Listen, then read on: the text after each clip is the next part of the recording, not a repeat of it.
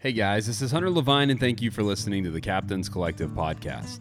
Brought to you by Skinny Water Culture, Costa Sunglasses, All Hands Vodka, Turtle Box Audio, and Orvis Fly Fishing. In today's episode, I find myself on the other side of the mic with my fellow podcaster Peter Kaple of The Skiff Wanderer. In this podcast, I share about my life, childhood, fishing, family, and of course, we have a bit of conversation about food. If you enjoy this podcast, help Pete out by following his show. And as always, thank you for listening. We hope you enjoy. This is the Captain's Collective. He's out there.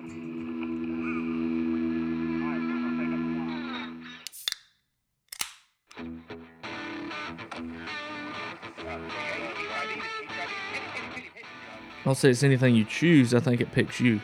You know, it's genetic. Let everything else stop in the world and just be quiet. And it's amazing where your mind goes at that point, um, and where it doesn't go. And sometimes just that quiet space is is what we need, and especially in this day and age. If you have a fly rod in your hand, it's this tool that takes you to beautiful places. You meet hopefully wonderful people, and it's just this cherry on top of this outdoor adventure. When the fish is coming, that shot within a shot, that timer start. Beep, beep, beep, beep, beep, beep, beep, No one else knew anything anyway, and you just might definitely making it up as you're going along. But so what Grandpa and Dad would tell me is like, all right, where's the old big trout laying out there? Where's his shaving cream on the water? Where's he been shaving this morning? Let's look for his shaving cream on the water, and that's where he's going to be. If I can if I can love fishing as much as I loved fishing and hunting at 16 for the rest of my life, it's all I could ever ask for. But, you know, I want to have an understanding about what's happening too. And so sometimes blind casting a conventional reel is going to help you learn something that I don't know if you'd be able to with a fly rod. Because there's a lot of pressure that comes with that. I'm like, hey, whoa, I'm not a fly only guy. Okay. You know, but when you're a fly only guy, you better be able to really bring it. You know, the good thing with fishing is like fishing has a way of humbling us, right? And I kind of just had this appetite of like, man, it's just really great to to learn from people who spend so much time on the water and really the podcast was like my own learning journey. I, I think you got to make content that you love that you really love. I, I did it just for me. And that's like something that's really important for me now is really trying to just stay focused to that desire to say this is this is my own interest and journey that I'm going on and podcasting allows people to come along that. The principle of I think really successful people in, in a lot of ways are they hold on to something from like just like I see my kids and just how they love things and it's like I just want to continue to love things the way that a child does and I think that's really helpful in life Yeah. that's why I agreed to this podcast people need to know We're here to talk about good cheese on pizza. the goats make cheese too people that's how you should ask it what? Death, if you were on death, death, row? row they're gonna let you go on a three day fishing trip Jeez. what's the one person you're gonna fish with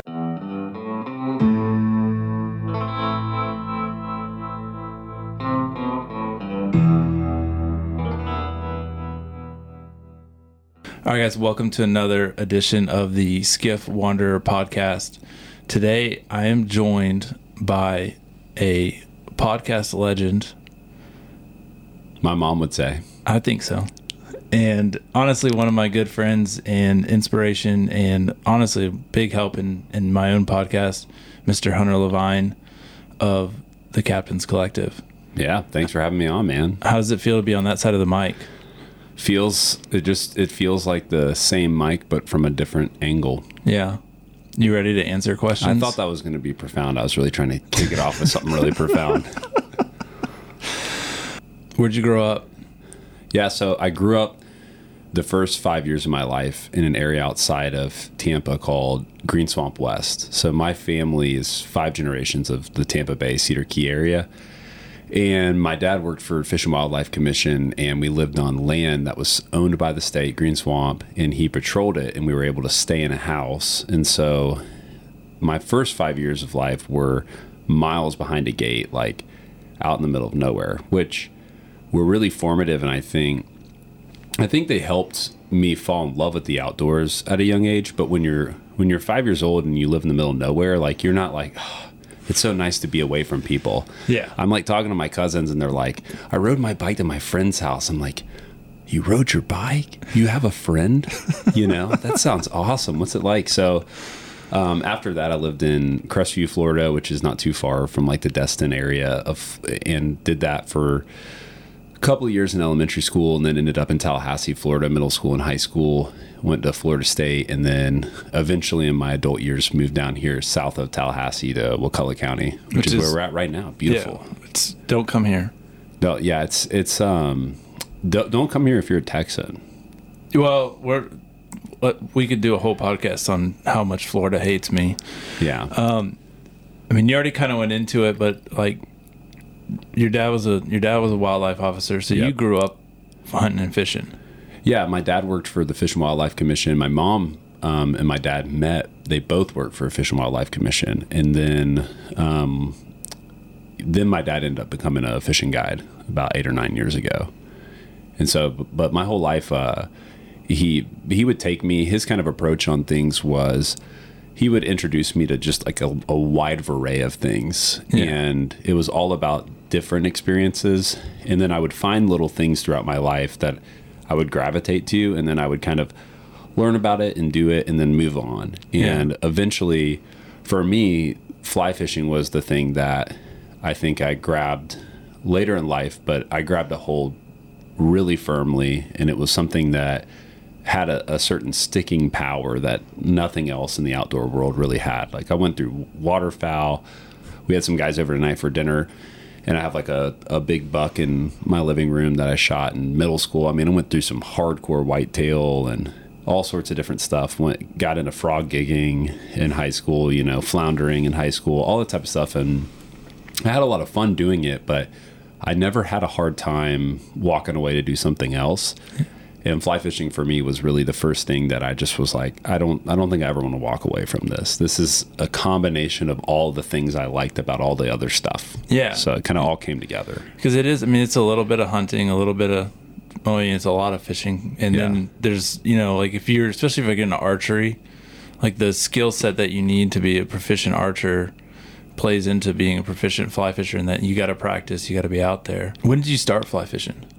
So the when I first started fly fishing, I was probably probably in middle school. We used to go up to the mountains, and my family on my dad's side, everybody was like in this basically familial timeshare Yeah. of a little cabin up in Pigeon Forge, and I fly fished a little bit during that time, and then I kind of learned how to do my own.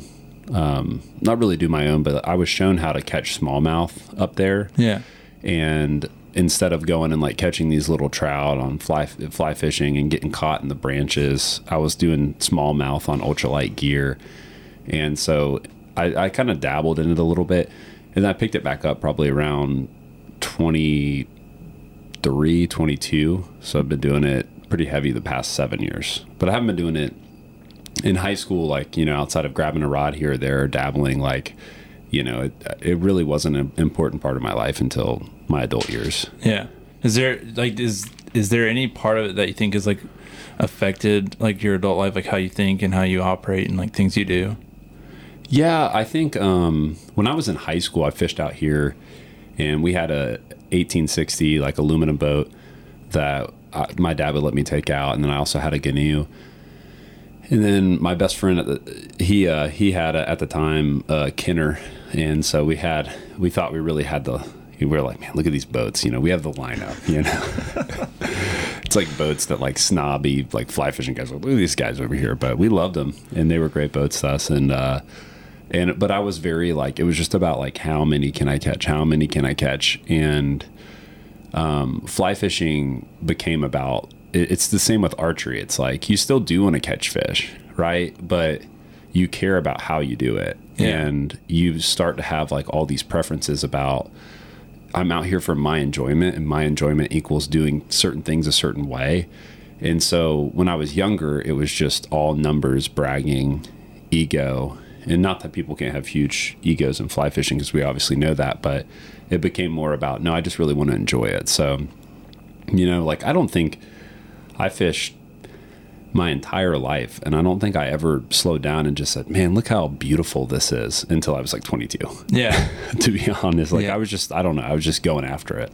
No, I mean that definitely like that feeling I don't think hit me until like to be honest like 31 Yeah. of being out there and just you know like taking a minute um I know for me like filming like played a huge part into that of just working with guys and you know you got to take the time with the fish and stuff um and then you know afterwards you've done all the shots and stuff and you're like oh my god that was great.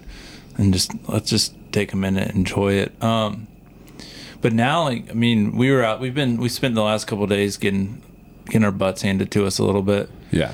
Um, That's just called fishing for me. that's fair That was just normal for me. I, I think my problem was I came off of two of the best ta days in Texas that I've ever had in the springtime, and I was due for one. Um, but now you're not afraid. I mean, you don't have any issue picking up spinning, spinning gear. Did you think that like like when did that? I mean, do you think that played into having your daughters? me being what being Like- willing like- to pick up yeah. a spinner rod. Or have you always been like that? No, I think I've always been like that. Um, I mean, I've definitely had a lot of days where, like, whether it's conditions or when I, I'm wanting to learn something, where, especially early on, where I was like, I'm just going to bring a, a spinning rod. And it was kind of like the metaphor of like the old story about there's a, a group of, I don't know, pirates or naval officers or whatever, and they like burn their boats and they're like, we're going to go on the enemy's boats. And the kind of the phrase is burn the boats. Yeah. So, you know, I, I think when you're learning fly fishing, if you're having a hard time giving enough time to the fly rod, then maybe you shouldn't bring anything but a fly rod. But I'm at a point now where, you know, I I like to have a spinning rod on. I don't I don't see why I wouldn't have one on because what if we're in a circumstance where I mean, if it's me and you out there, maybe I get a backup shot and I'm not going to strip line from the pulling platform and do all that. It's going to be a circus up there. Oh, no, it, it immediately finds the motor every time. yeah, so I'm, I'm not half a good enough angler to do that. So I'll put like a, a spinning rod up there. Or sometimes like we'll have a moment in a certain area, a certain situation where like I'll use a search bait and just want to understand what's happening. Like, okay, are these fish, you know, like you might be pushing up on a shore and you're wondering, are they sitting off in this, you know, deeper water right here on the edge? Let me throw a spoon and see. Oh, just hooked one. Yeah, that's what's going on right now. Tide's coming up. Maybe this will happen. Maybe they'll come up and push up here. So it's still like a, I think using search bait is a really good way to learn an area. Yeah. So to me, it's just about I enjoy learning and I enjoy sight fishing and I enjoy being out there. But you know, I want to have an understanding about what's happening too. And so sometimes blind casting a conventional reel is going to help you learn something that I don't know if you'd be able to with a fly rod. No, that's fair. I mean, that was like when we were fishing today and, and or yeah, today and you know, you're like, grab the spinning rod, grab the spinning rod. I mean, you saw the hesitation that I had, and I think like I'm just still in that. I just thought like, you were having a stroke. I was like, he's having a stroke. I didn't think it was like a. I didn't think that you had like a big bias against like, well, what if someone sees me with this conventional reel? No, it, it honestly like I think I'm still in that phase of like learning fly fishing and so I want to do everything with fly fishing because I don't feel like I'm at a point where it's like oh yeah if I put like I'm going to do this with a fly rod no matter what happens like I can you know grab the spinning rod It's a lot of pressure if you if you're listening to this and you're like, I'm going to be a fly only guy. Then you better be able to freaking cast better than me. Yeah. Because if you're going to be above like because there's a lot of pressure that comes with that. I'm like hey whoa i'm not a fly only guy. Yeah. okay? You know?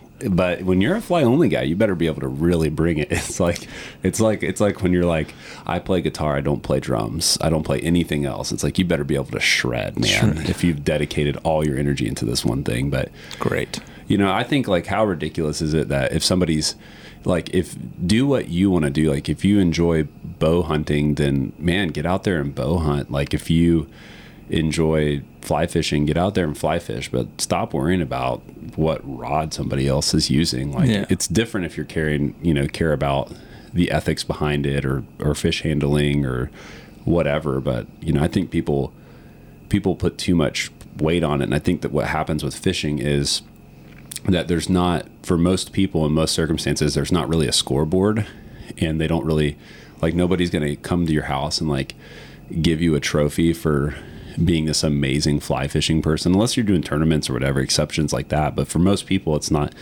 not there's no scoreboard. Yeah. And so I think that, you know, it's like stop trying to be, you know, the Michael Jordan of fly fishing in your area. like no, just go go enjoy it. Go have fun. Go be go be great because you want to be great, but don't be great so that you can be the dude looking down. I hate when I see people looking down on some high school kids out in the John boat and they're think they're all cool because they have a this this shirt and this boat and this cooler and this and like, no one cares, man. We were we were talking about that a little bit when we were we were rolled up to the gas station and there was like this dude that was a sweet like 14 foot baby blue john Yeah. boat and like we were just like man what happened where like we got kind of got, got to a point where we're like you look at that and you're like these guys yeah. but like i mean that's how we all grew up When I was 16 years old, my dad got me my first boat. It was a canoe. Yeah. had nine horsepower, and I also had a Go Devil, which is basically a weed whacker with a prop on the back. and, dude, I cannot tell you how meaningful it was, like to to see my dad bring that boat to my house, and then be like, man, I have. I felt like the world opened up for me, and I could just go to the river, I could go to the lake, I could go wherever and fish. And that feeling as a 16 year old boy getting my first boat, man, like when I see kids like that, I'm like, man, I hope in my adult life I get another feeling like that. yeah So, like, how crappy of a thing to look down on somebody. And I didn't realize people were looking down on me. They were, they totally were. It's like shame on them for that, you know, because, Yeah. you know, it's like that, that is one of the purest things, you know. Yeah. And I hope I can give that to my kids one day. whatever it takes to get out there Yeah. no i mean I actually look down on the kid that's 16 pulling up with a $70,000 skiff that his dad bought, yeah you know? and you're just it's like, man, I hope that you just enjoy it for what it is. Yeah. You know, not status symbol or whatever. No, I mean I I rode around when I was in high school. I uh, I did a lot of kayak fishing, and I actually built a trailer that I could tow behind my bike, so I could take the take the kayak to the ponds around my neighborhood. And like those, like I look back on those days, and I'm like, those are some of the best days of fishing, Yeah. and it was just simple. I want that spirit, you know? Yeah. The spirit behind that. If I can if I can love fishing as much as I loved fishing and hunting at 16 for the rest of my life, it's all I could ever ask for. But it requires me not stressing about what everybody thinks about every article of clothing I have on and Yeah. all that stuff, you know. Make sure that you're wearing all matching gear and all of your gear Yeah. matches and all. Yeah. Of course. Yeah, this guy's got mix, mi- mismatched brands. What, what a, mm. that guy must suck at He's fishing. never going to get reposted. yeah. It's like, all right, man. That's important. Make sure it doesn't get edited out. People need to know that. that that you have to wear the same brand if you want to get reposted by anybody. No, so along the lines like with the spirit of fishing and everything. So you started with your podcast, which I want to get into a little bit, but with your podcast you started traveling a little bit and like do you as you're traveling and you're fishing or everywhere you go, like do you enjoy the fishing or the traveling more? I like both. I never. I definitely enjoy fishing more. Yeah. Because I, I never am fishing and wishing I'm not fishing. Sometimes I'm traveling and I'm wishing I'm not traveling. Yeah. But I, when I went to Charleston, last time I went to Charleston, we went up there for an event. It was pretty awesome a, a, event with um, Paul Puckett up there and um, just a, a really great crew. And I went up there and went up there with for a weekend with a couple friends, and we decided like we're just gonna focus on food and pretend like I got weathered out Yeah. and I would have got weathered out. So that was also nice because I think there's this thing in all of us when we're not fishing and we're walking around and like the weather's bad and we're like, oh, at least I'm not the only one not fishing today. I don't know, like it's just a weird thing. Maybe people don't want to admit it. Maybe it's just me, but um, and I went up there and like focused on the travel aspect and the food and the culture and all that, and and I really enjoy that. And I enjoy the time in the car, like just kind of sifting through. I'm, I'm I tend to be somebody who can kind of get in my head, and there's something peaceful to me about driving or flying or whatever. Um, driving's definitely more peaceful than flying because I'm still like I feel like I'm JV at flying. Like you see these guys in the airport and they got these like fancy roll-in cases, and you could just you look at it and you're like, that guy travels a lot for sure. You know, like just they just have like all the the knickknacks and stuff, and just know where they're going. Like I'm stressed. I'm like, what? Like what gate? Like how do I get there? And like, am I getting on the right? You know, Yeah. tram thing going. You know, so I just have a lot, lot a lot more stress with that. But um, I definitely I like both of them, and for me, like the podcast, I did, I I got to travel a little bit growing up, but you know, my dad worked for Fish and Wildlife Commission, and my mom worked for the state. She went back to college when I was in elementary school, so we didn't have tons of money. Yeah. So, you know, when we traveled, it was a really special thing, um, and I'm really grateful for the trips and the, the opportunities that my parents made for me because I see the sacrifice more and more as I get older and parent. Like I, I realize like my parents didn't do a bunch of things that they would have loved to do to save money so that I could go do that one duck trip, that one fishing trip. So to me, I'm really grateful for that. But I've traveled way more the past five years with the podcast than, you know, I've, I've traveled more the past five years than I traveled the 25 years leading up to it. Yeah. You've been doing the podcast five years, right? Yeah, five years. How did that how did that come about? How like like like what is the story behind how you got that started? Like why why did you start it? Yeah. Um, well, for me, I, had started listening to some podcasts. Like I listened to a podcast, Tim Ferriss show. It'd be like interviewing all these different interesting people. And um, at, at the time, there was a podcast called Fish on the Brain, which was really great. And then April Vokey had a podcast out at the time too, and she still does. And they're both great. Um, and but I just like, I was kind of like, man, I kind of feel like I, I would like to just learn more. Like than just I, I had listened to all of April's and all the Fish on the Brain podcast, and I kind of just had this appetite of like, man, it's just really great to to learn from people who spend so much time on the water. And really, the podcast was like my own learning journey. And um, early on, in some of the early episodes, like I have two of my friends, Austin and Josh, with me, who I'm still friends with today.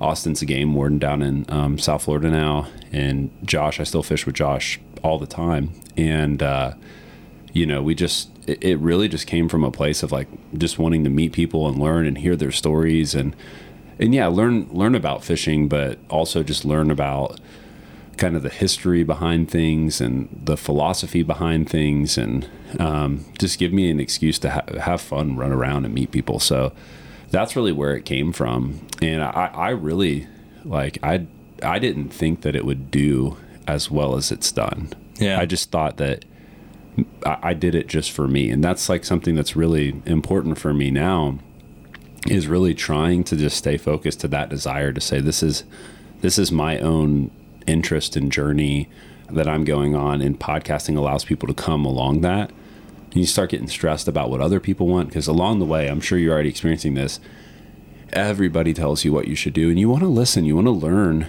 in but at the same time like you need to be true to you and you don't want to wake up 5 years from now and say I'm producing stuff and doing stuff for other people but I don't love it anymore Yeah. it's like man if i'm gonna like do something i don't love then i should go make a lot more money Yeah. You know like i should go be like a, a a dentist or something no offense to dentists but like Just call them out like that. yeah i mean if you're listening to this and you're a dentist like i hope you love what you do or i hope that you know it gives you a great quality of life but my, my point is if you're gonna do something you don't love man like don't do this. Go do, Yeah. go, go do something way more lucrative and way more, way more family friendly. Um, but this is this has been a great journey for me. Do you have any? Um, I got two two questions. We'll start with the the ba- the worst question. Do you have any moments during the podcast, like how do I want to phrase this, that stand out in your mind, like that you're like, oh no, like, you know, does that make sense? I'm asking? Yeah, like almost like mess ups or something Yeah. like that. Yeah, I was. um So Harry was here tonight at dinner, and Harry had called me because he lives right down the road from me, and uh, like I, I got to spend a lot of time with Harry during COVID because me and him built my skiff together, and that's a fun story. But um, Harry calls me on the phone. He's like, "Hey man, my buddy Rick Ruoff's here." Like you gotta, you gotta come interview Rick. Like, come have dinner with us. We're gonna cook. We're gonna hang out, and so I go over there. I get to meet Rick, which is is absolute legend. He's just the kindest, you know, kindest, most down to earth guy. And I'm sitting down interviewing, man, he's just like, I mean, sometimes you're interviewing, you're like, this is a home run. You're not Yeah. even doing anything because you're just asking like little questions and then they're just, you know, running with it. And I knew it was a home run. I looked down at my recorder and like my battery died or something. See, you're looking at your recorder right now. and I was like, you gotta be kidding me. And I like am like, so I have to, uh, hey Rick, I'm so sorry. Like, can we just pick up at this question? Like, let me put some new batteries in or whatever. And um, so I lost. There are like 15 to 20 minutes of the Rick Ruoff um, podcast that are gone forever.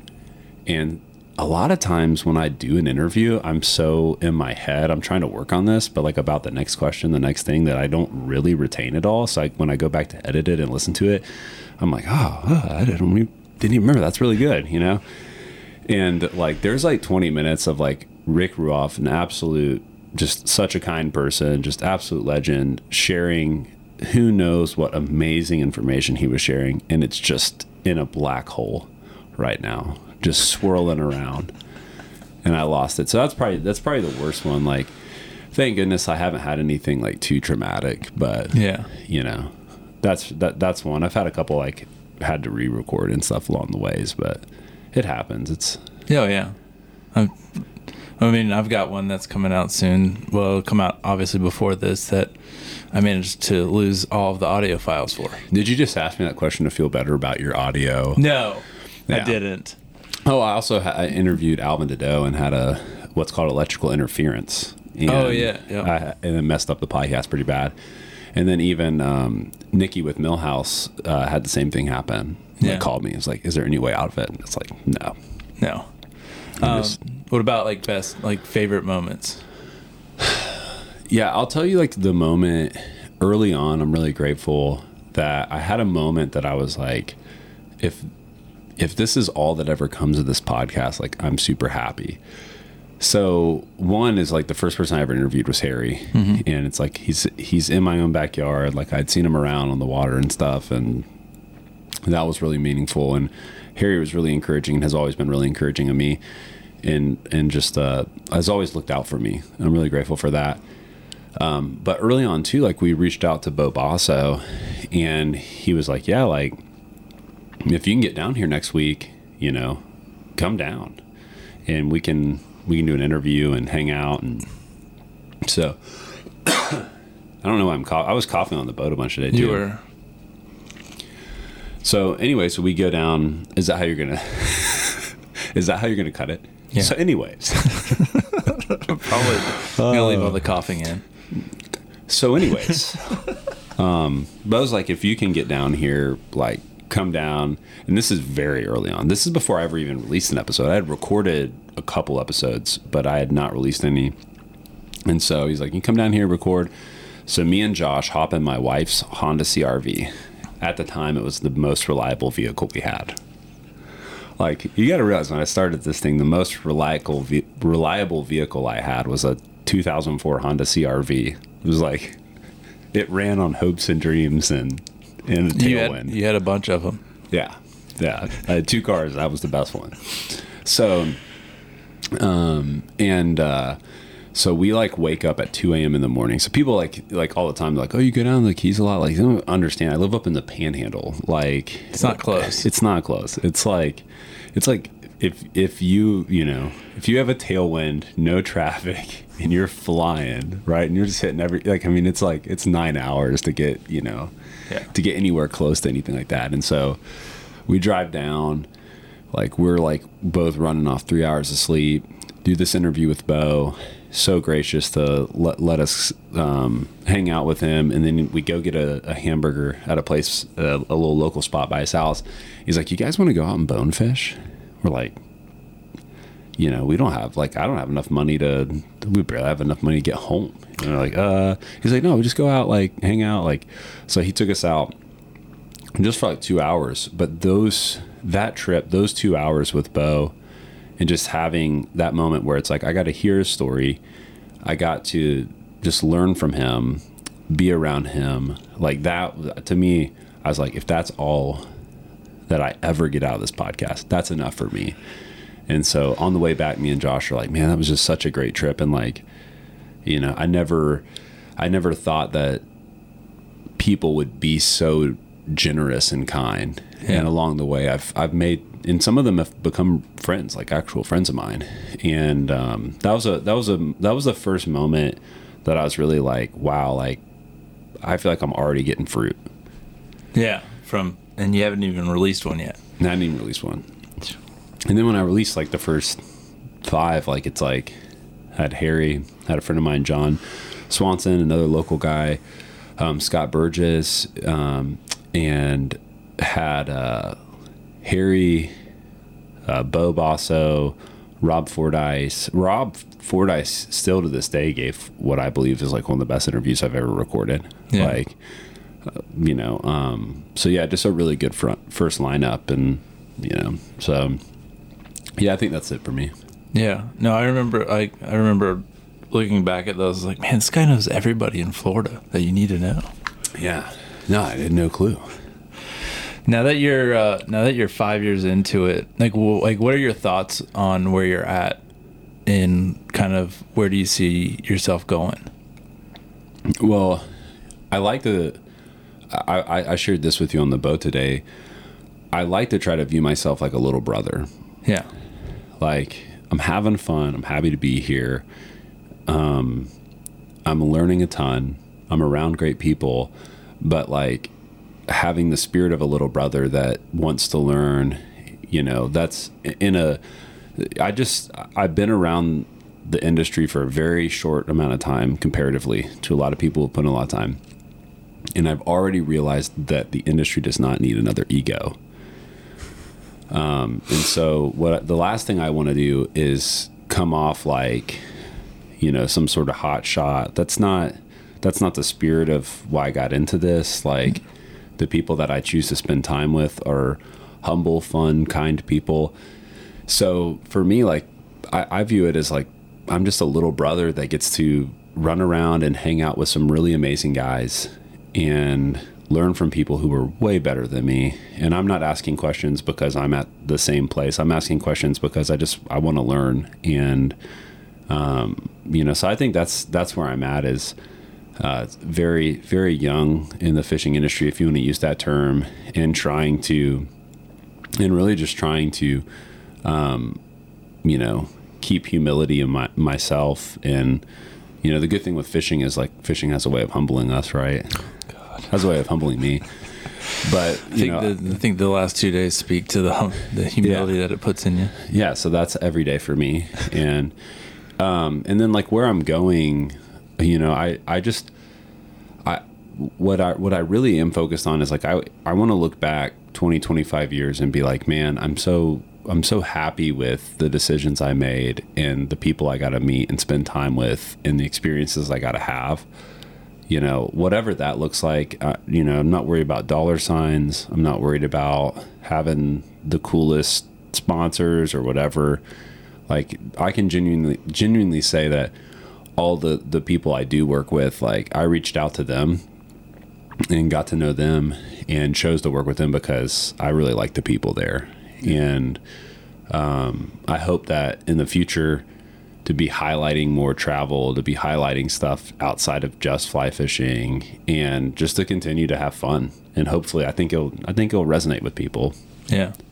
What um and I think honestly you you really touched on this a little bit earlier, but I'm going to phrase it as a question and, and let you take it from there. Um what advice like would you give to anybody that's thinking about creating content in the fishing space? It's a question I've asked other people a lot that are way ahead of me. Um, I think one, I, I think you got to make content that you love, that you really love. Don't like, don't worry about what everybody else is. Don't be derivative and just copying everybody else. Like you go to the fly fishing film tour and you see somebody else's thing and then you try to copy it. Like do do something that comes from a place that like you can feel the real love and and I can spot that. Like I'll see stuff sometimes. I'm like, man, that just came from somebody's heart.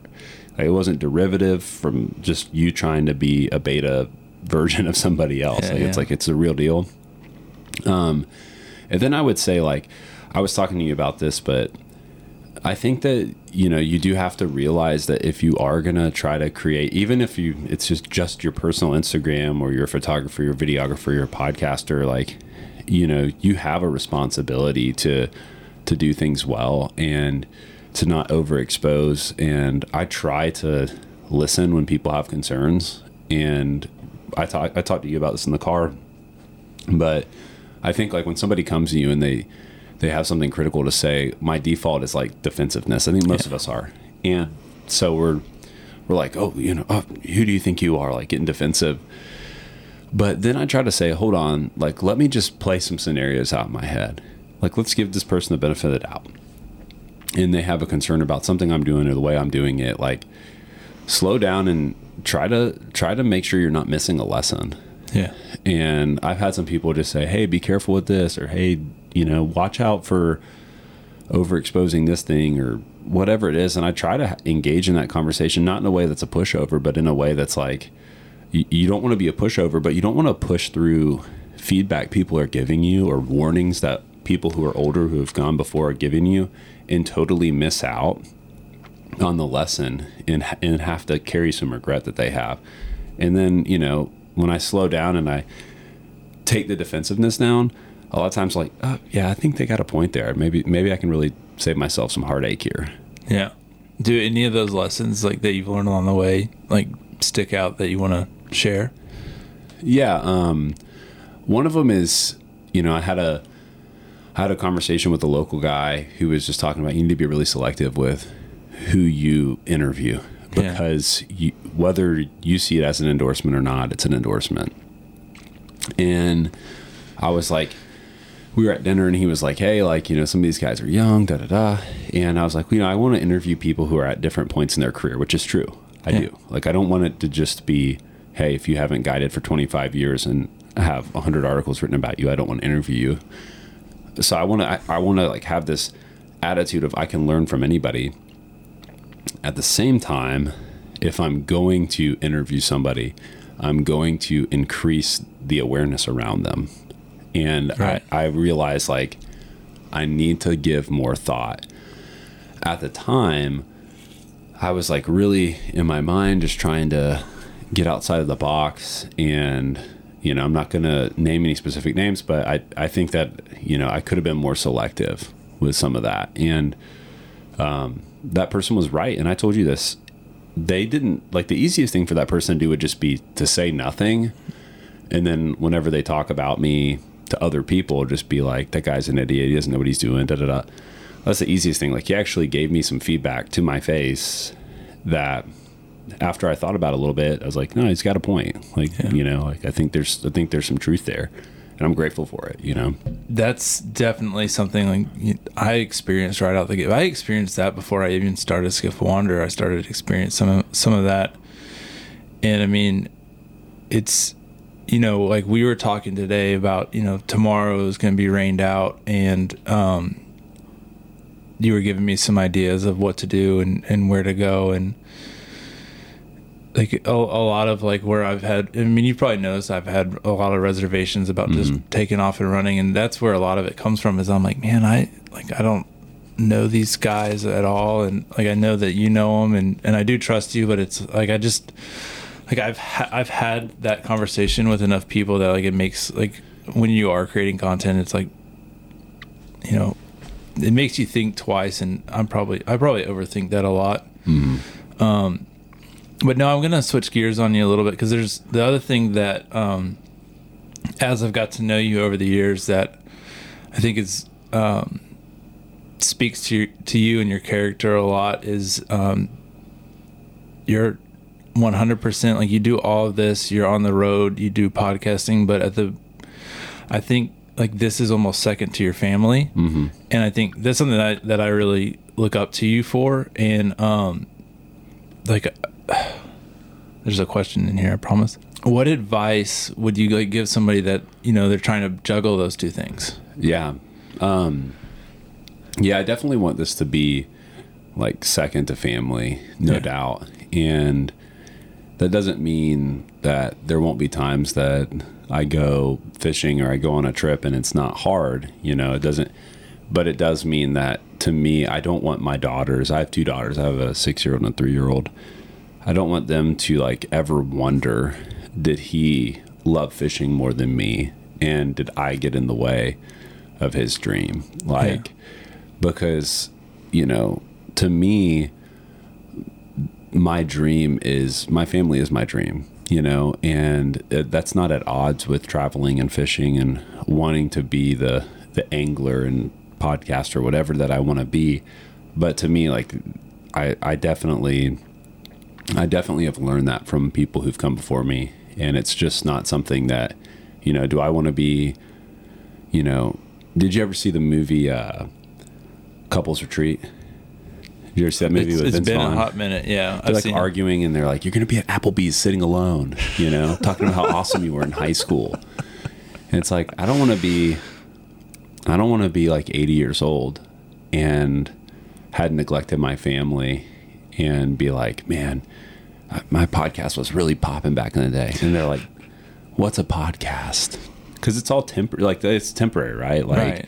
this moment is this this whole thing. Like no matter how big you get, no matter what you do, like you know, you're not you're not going to be immortal. And people 200 years from now are probably not going to be talking about this podcast.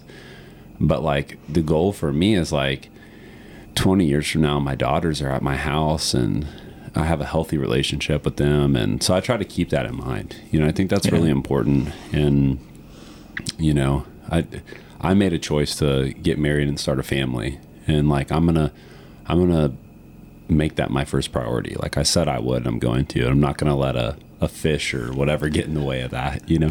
And th- there's some things that will look different as the kids get older or, you know, things change. But I think, I think that like my encouragement would be to like, you know, if anybody that spent time with people who are older understand the hardest regrets to carry are the ones with your family.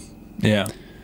So- well, I mean, both of both both of your daughters have been asking when they get to go back out on the boat again. While I've been here for two days, Yeah. they're both itching. So I think you're gonna you're gonna end up where both of them are gonna be traveling with you to go fishing. Yeah, I hope so.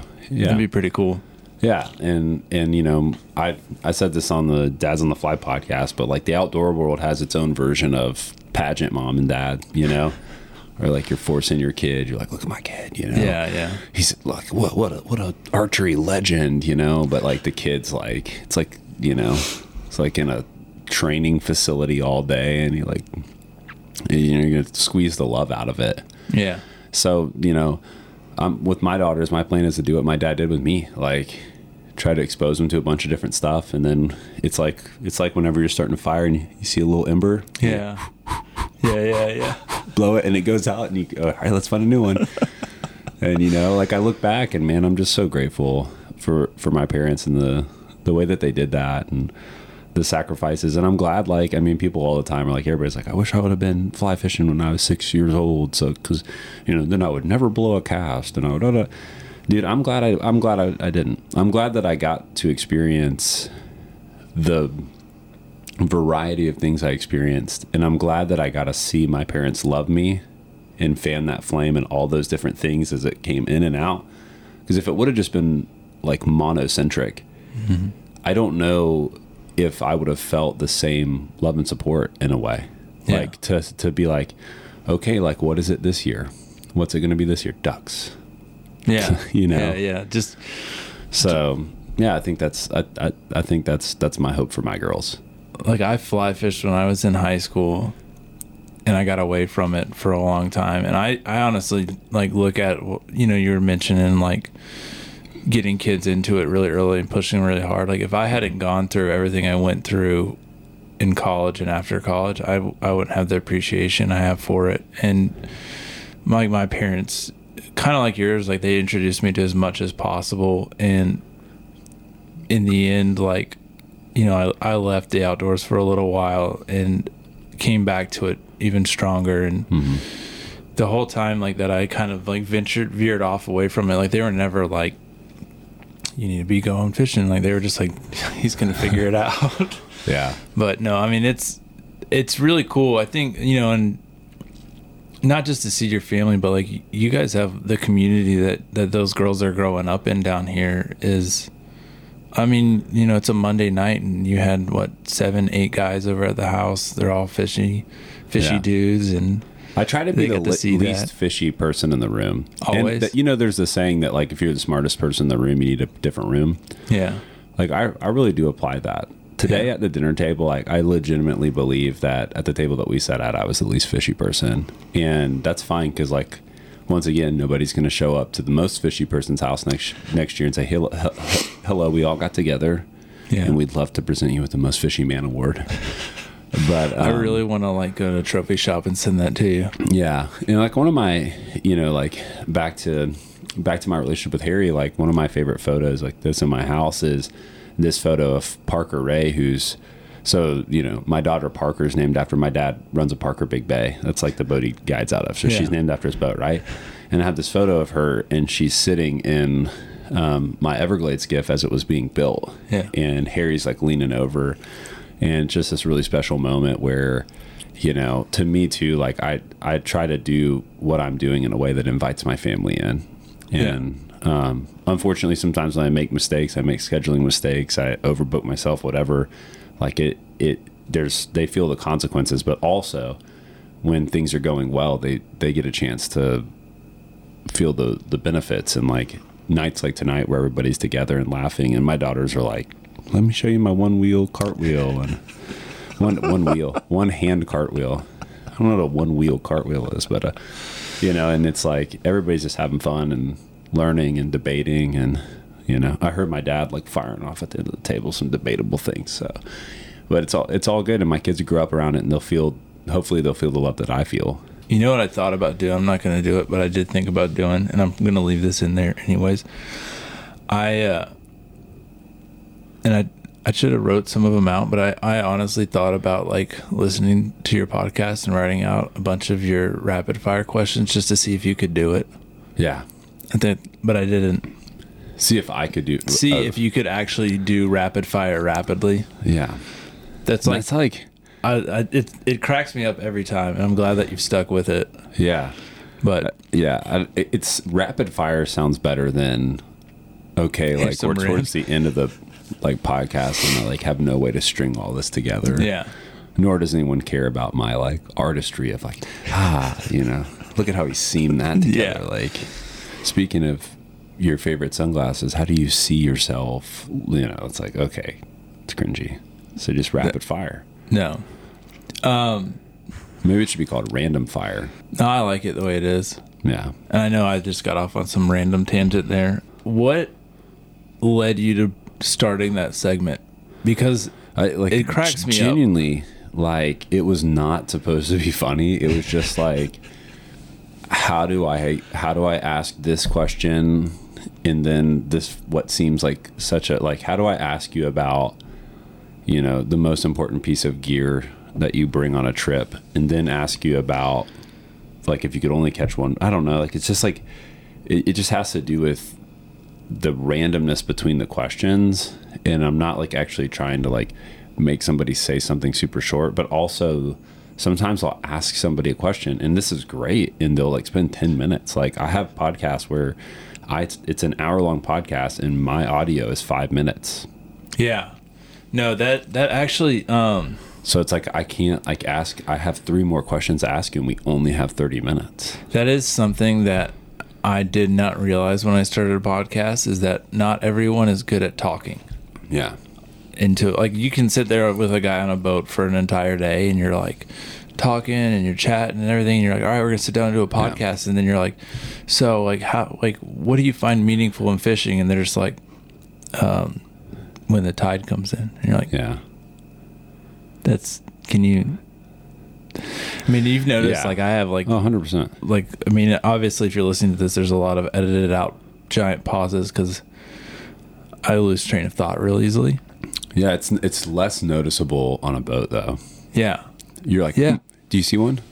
No. Oh, That's- so no, one you just zoned out. I'm- Okay. I'm, gonna give you like I'm gonna give the world like one of the things that I've done one so far and I want to do more of is like like we were talking about when it was raining the other day. Like, man, we should just throw a tarp up into a podcast. I, I want to do more like podcasts Yeah. like that, like just like on the spot in the middle of nowhere. Fish on a Brain did one on, on the um, on a boat one time. Yeah, Like that was years ago.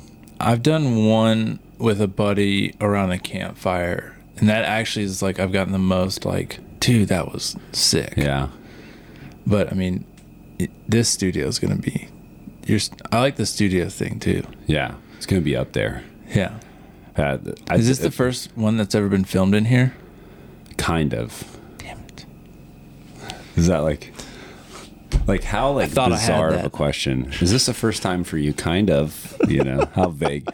But like, yeah, I, I yeah, I think that the reason is it goes back to what we said that you're trying to like bring people along with you, and as they're mowing their grass or as they're driving to work, for a moment they feel like they're having a beer or an all hands with somebody and they're getting to know them and that's a fun that's a like enjoyable thing you know? So um and for me i just you know i wasn't i wasn't well connected. I'm you know like i, I didn't know a lot of these people before i reached out to start networking. And luckily for me along the way there's been some people who believe in what i'm doing which sounds super dramatic but like they care about me and they believe what i'm doing and they want to help me and they introduce me to people and that turns into genuine connections and friendships It's been like like for me knowing you and seeing what you're doing, and then like kind of taking my own leap into the industry. It's been cool to watch you, and then what everything you just described. Like I've I've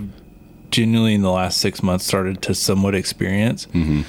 and it's like I think like remember when we, we were at Baracho Yeah. last year and you were like, "Hey, let me introduce you to somebody." So I can't remember who it was, and like we walk up and you introduced me, and they like know they like knew what I was doing and everything, and it was just like, like I was in genuine shock. you like called your mom you're like No, I did. i made it mom well, I didn't say that, but Yeah. it was it was definitely a like. I guess I'm doing something good or decent. yeah um someone i looked up to has looked at me Yeah. Oh yeah. It's I don't know. It's I don't know where I'm going with it. But it's I know exactly where you're going. It's like the hot girl in school. Like it's like you thought about her for 25 hours a day, you know? And you make eye contact with her and you go like maybe for 3 seconds she just thought of me. That's where you're going. because like for me like and I think talking to you too, it's the same way. Like I just want to go fishing. Mm-hmm. And just and and for me at least like like like I'll go on trips with my wife and I film it just because I love filming Yeah. and trying to write a you know write a story out from it. But no, no, it's I love fishing too. Do you? Yeah. Even I, I, I, love a lot of things. You know, I love my dog. He's sleeping over there. that's the most I've seen him sit still. I love this beautiful piece of art here. Love a lot of things. I'm a big lover. Big You- lover. We're gonna we're gonna touch on this real quick. Um, you love making pizza. Yeah. I want to. Can we talk about that pizza that you made the other night, real quick? Yeah. We could break it down. I just want to say that for me, I I try to like if I everything I do, I try to just like I love training my dog. I love I just I want to surround like I have a little garden. I have citrus trees. I like I, I just have fun with it, and I think that's really important in life. Um, and you know, it's like the the saying, "Artists are just children who survived," or something like that. Never.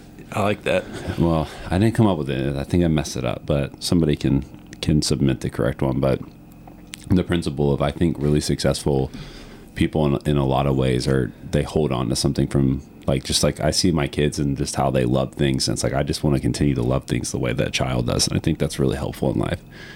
But the pizza that you liked was one you got to have a real pizza oven. By a real pizza oven, I just mean you need a stone that you can heat up super freaking hot. Like you like like this whole 500 degree oven is not going to cut it. Like that's the DiGiorno, you know. it's not delivery, it's DiGiorno. It's like I don't want delivery either, you Yeah. know. like whoever came up with that is like no knock on delivery pizza, but it's like it's not that good, you know. Like nobody's like, how good do you want to be as a lawyer one day? I want to be delivery pizza good, you know. like nobody like people talk about like I had the best pizza of my life in you know this little place in New York or whatever, right? Like they're not like like that's a low standard. It's like congrats, your delivery good, you know. but like you need to have like a real pizza oven. So like I have an Ooni.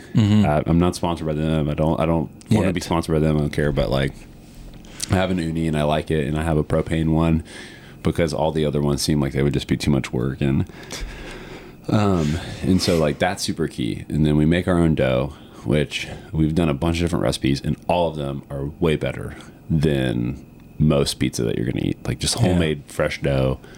I gotta Um, send. If you remind me, I'll send you a recipe. Okay, a dough recipe. Yeah. Yeah, so I you make your own dough, just cowboy up, do it, and then um, but the the pizza ingredients themselves are a Traeger sweet heat. I'm not with Tra- like working with Traeger anymore, but I still have. I showed you like I still have like an insane amount of like Traeger sauces and rubs and stuff because Yeah. I think Traeger thought that I like cooked more than I really do. It's like it's just a family of four cooking three meals a day, like. Um, but no, I, so the Traeger Sweet Heat barbecue sauce is absolutely incredible. And then we put pineapples, we put a little bit of bacon, we put a little bit of, um, we actually put a little bit of sausage on that one. And, uh, that's it. Like, you know, some goat cheese or some mozzarella cheese. But, um, the key, I think that like nobody eats a, like, eats a Hawaiian pizza and it's like, oh my gosh, best pineapple ever. Like it's there and you taste it. It's the sauce and it's the Traeger Sweet Heat. I'm not paid to say that. I'm just telling. I'm just telling you right now that, No, that, that- sauce is the jam for Hawaiian. That was the first Hawaiian pizza that I ate that I didn't feel like I was eating Hawaiian pizza. Does Yeah, that is make that a compliment? Does that make sense? Man, that feels like it's not a compliment though. It's supposed to be. I don't know. That's I- like I'm kissing to- a girl saying, "This is like kissing How a girl," but it doesn't feel like it's kissing a girl or something. Like you know, like all right, like you know when you go get Hawaiian and it's just like, oh, here's a regular pizza that Yeah. they threw pineapple on top Yeah, of. because it's dom. It's not. It's not. It's- It's, it's it's, DiGiorno, dude. It's not delivery. It's DiGiorno. Yeah, it's like it's, like, way everything like. It's just everything gets oversauced, over cheesed, over greased, and it's just like and it's a gut bomb. yeah, And my lactose intolerance, my tolerance towards lactose is decreasing. This is another story, another day. But I have to be select. I'm a selective lactose eater, yeah, so I eat goat cheese a lot. which is also another which I guess doesn't have lactose. I don't I honestly don't even. I'm becoming lactose intolerant. I don't even know what lactose is. I also feel like that we should real quickly. Goat cheese is an undervalued pizza ingredient Yeah, because that was people need to know. yeah. That's why I agreed to this podcast. People need to know. We're here to talk about goat The cheese on pizza. the goats make cheese too. People. All right, the last question. I got one more question for Thank you. goodness we're not like ending on that one. I feel like what a Do you weird. want to? No, no. I think uh, like, 'Cause- what a weird thing for me to end on. Because I have like a I have like a last question that I'm supposed that like I'm like this is gonna be the Skiff Wanderer question that he asks everybody at the end Wow. of the podcast, Wow. and I'm about fifty percent on doing it. So Does it have to do with goat cheese? It might depends on your answer. Do you work for the goat the goat farmers union? Okay, you ready? Yeah. All right. If you could go anywhere in the world to fish, where would it be, and what would you be fishing for? See, you see where you could work goat cheese into that? Yeah. Of course, there's goats everywhere. Yeah. Where would I want to be? I would want to be with my family fishing for fun. I'm just kidding. that was gonna be like good. I know, but that's like, um, no. Uh, so it's weird because it's like the thing that's like in my head because maybe there's like a rich sugar mama or sugar daddy that's like, I'm going to make this come true for him. So I'm trying to like really think about this. Yeah, yeah, There's yeah. some rich sugar Smart. mamas and some sugar daddies out there maybe listening. It's like, do I want to go somewhere that I went that I had a great experience or do I want to go somewhere I've never been? So I'll say I've I've been in talks with, and that's like a that makes it sound like it's more evolved than even it is. But like, I would love to go to Seychelles. Yeah. Um, It just seems like a really amazing experience, and I feel like half the fish that I've seen, I've never seen. so that's cool. That makes sense. That's like, what is this? It's a such and such. Is it a good one? yeah. It's a world record. Awesome, man. Or they could lie to me. They'd be like, oh, that's a great one. It'd be like, you know, catching a tw- 20 inch redfish. Oh, my. Oh, the, oh 20 inch. you need to tell someone. Uh, That's also known as a Texas redfish. Twenty inch. red- Wait, what? You guys have small redfish. Everybody knows it. Y'all have small redfish syndrome.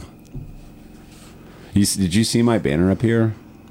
Don't mess with Texas, but definitely don't f with Florida. It's got a gator skull. I just You're the first Texas Texan to see that. I only get jumped at Baracho Pescador next year. Because they say don't mess with Texas, but I don't know who they are and I don't know why they say it. but okay, Seychelles Wow, and then no, the, I just feel if I could go back assaulted to right somewhere. No, well, just relax. Just relax, man. Um, if I could go back somewhere that I've been, uh, it would definitely be Pelican Chandeleur. What what an amazing yeah. place. It was just like perfect. It was like not, it wasn't too fancy, which can make me uncomfortable. And then it was also just so much fun. Like eight guys hanging out on a houseboat, chasing all sorts of species of fish, and just loaded up and like n- barely any other boats in sight. Like half the boats in sight that you did see were just like floating around catching trout, just crushing trout. And you're like, you're just like, because I love it, man. Like, have a Yeah, great yeah. day, dude. But like, what we were wanting to do, we had all to ourselves, and that was it was just uh, like so. That was take me back there. You know, that's my death row fishing trip. Yeah. Sweet. Um. Yeah, that's, That's how you should ask it. What. Death, If you were on death, death, row? row, they're gonna let you go on a three day fishing trip. Jeez. What's the one person you're gonna fish with? I wonder if you were on death row. You know, you get a last meal. yeah. I wonder if you could like work that out. Do where- you really? Has anyone confirmed that? I no. Well, uh, all right.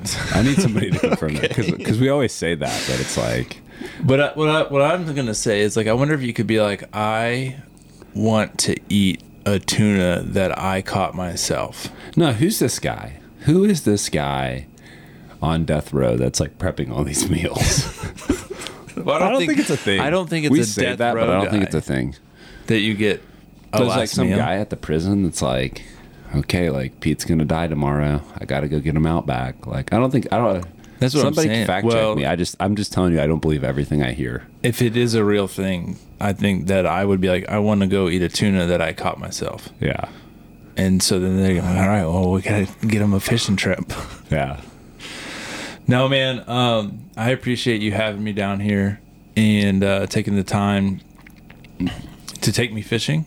Yeah. That was really nice of you, and uh, to sit down and talk a little bit about everything you got going on, and also um, kind of all the help and support that you've given me over the years.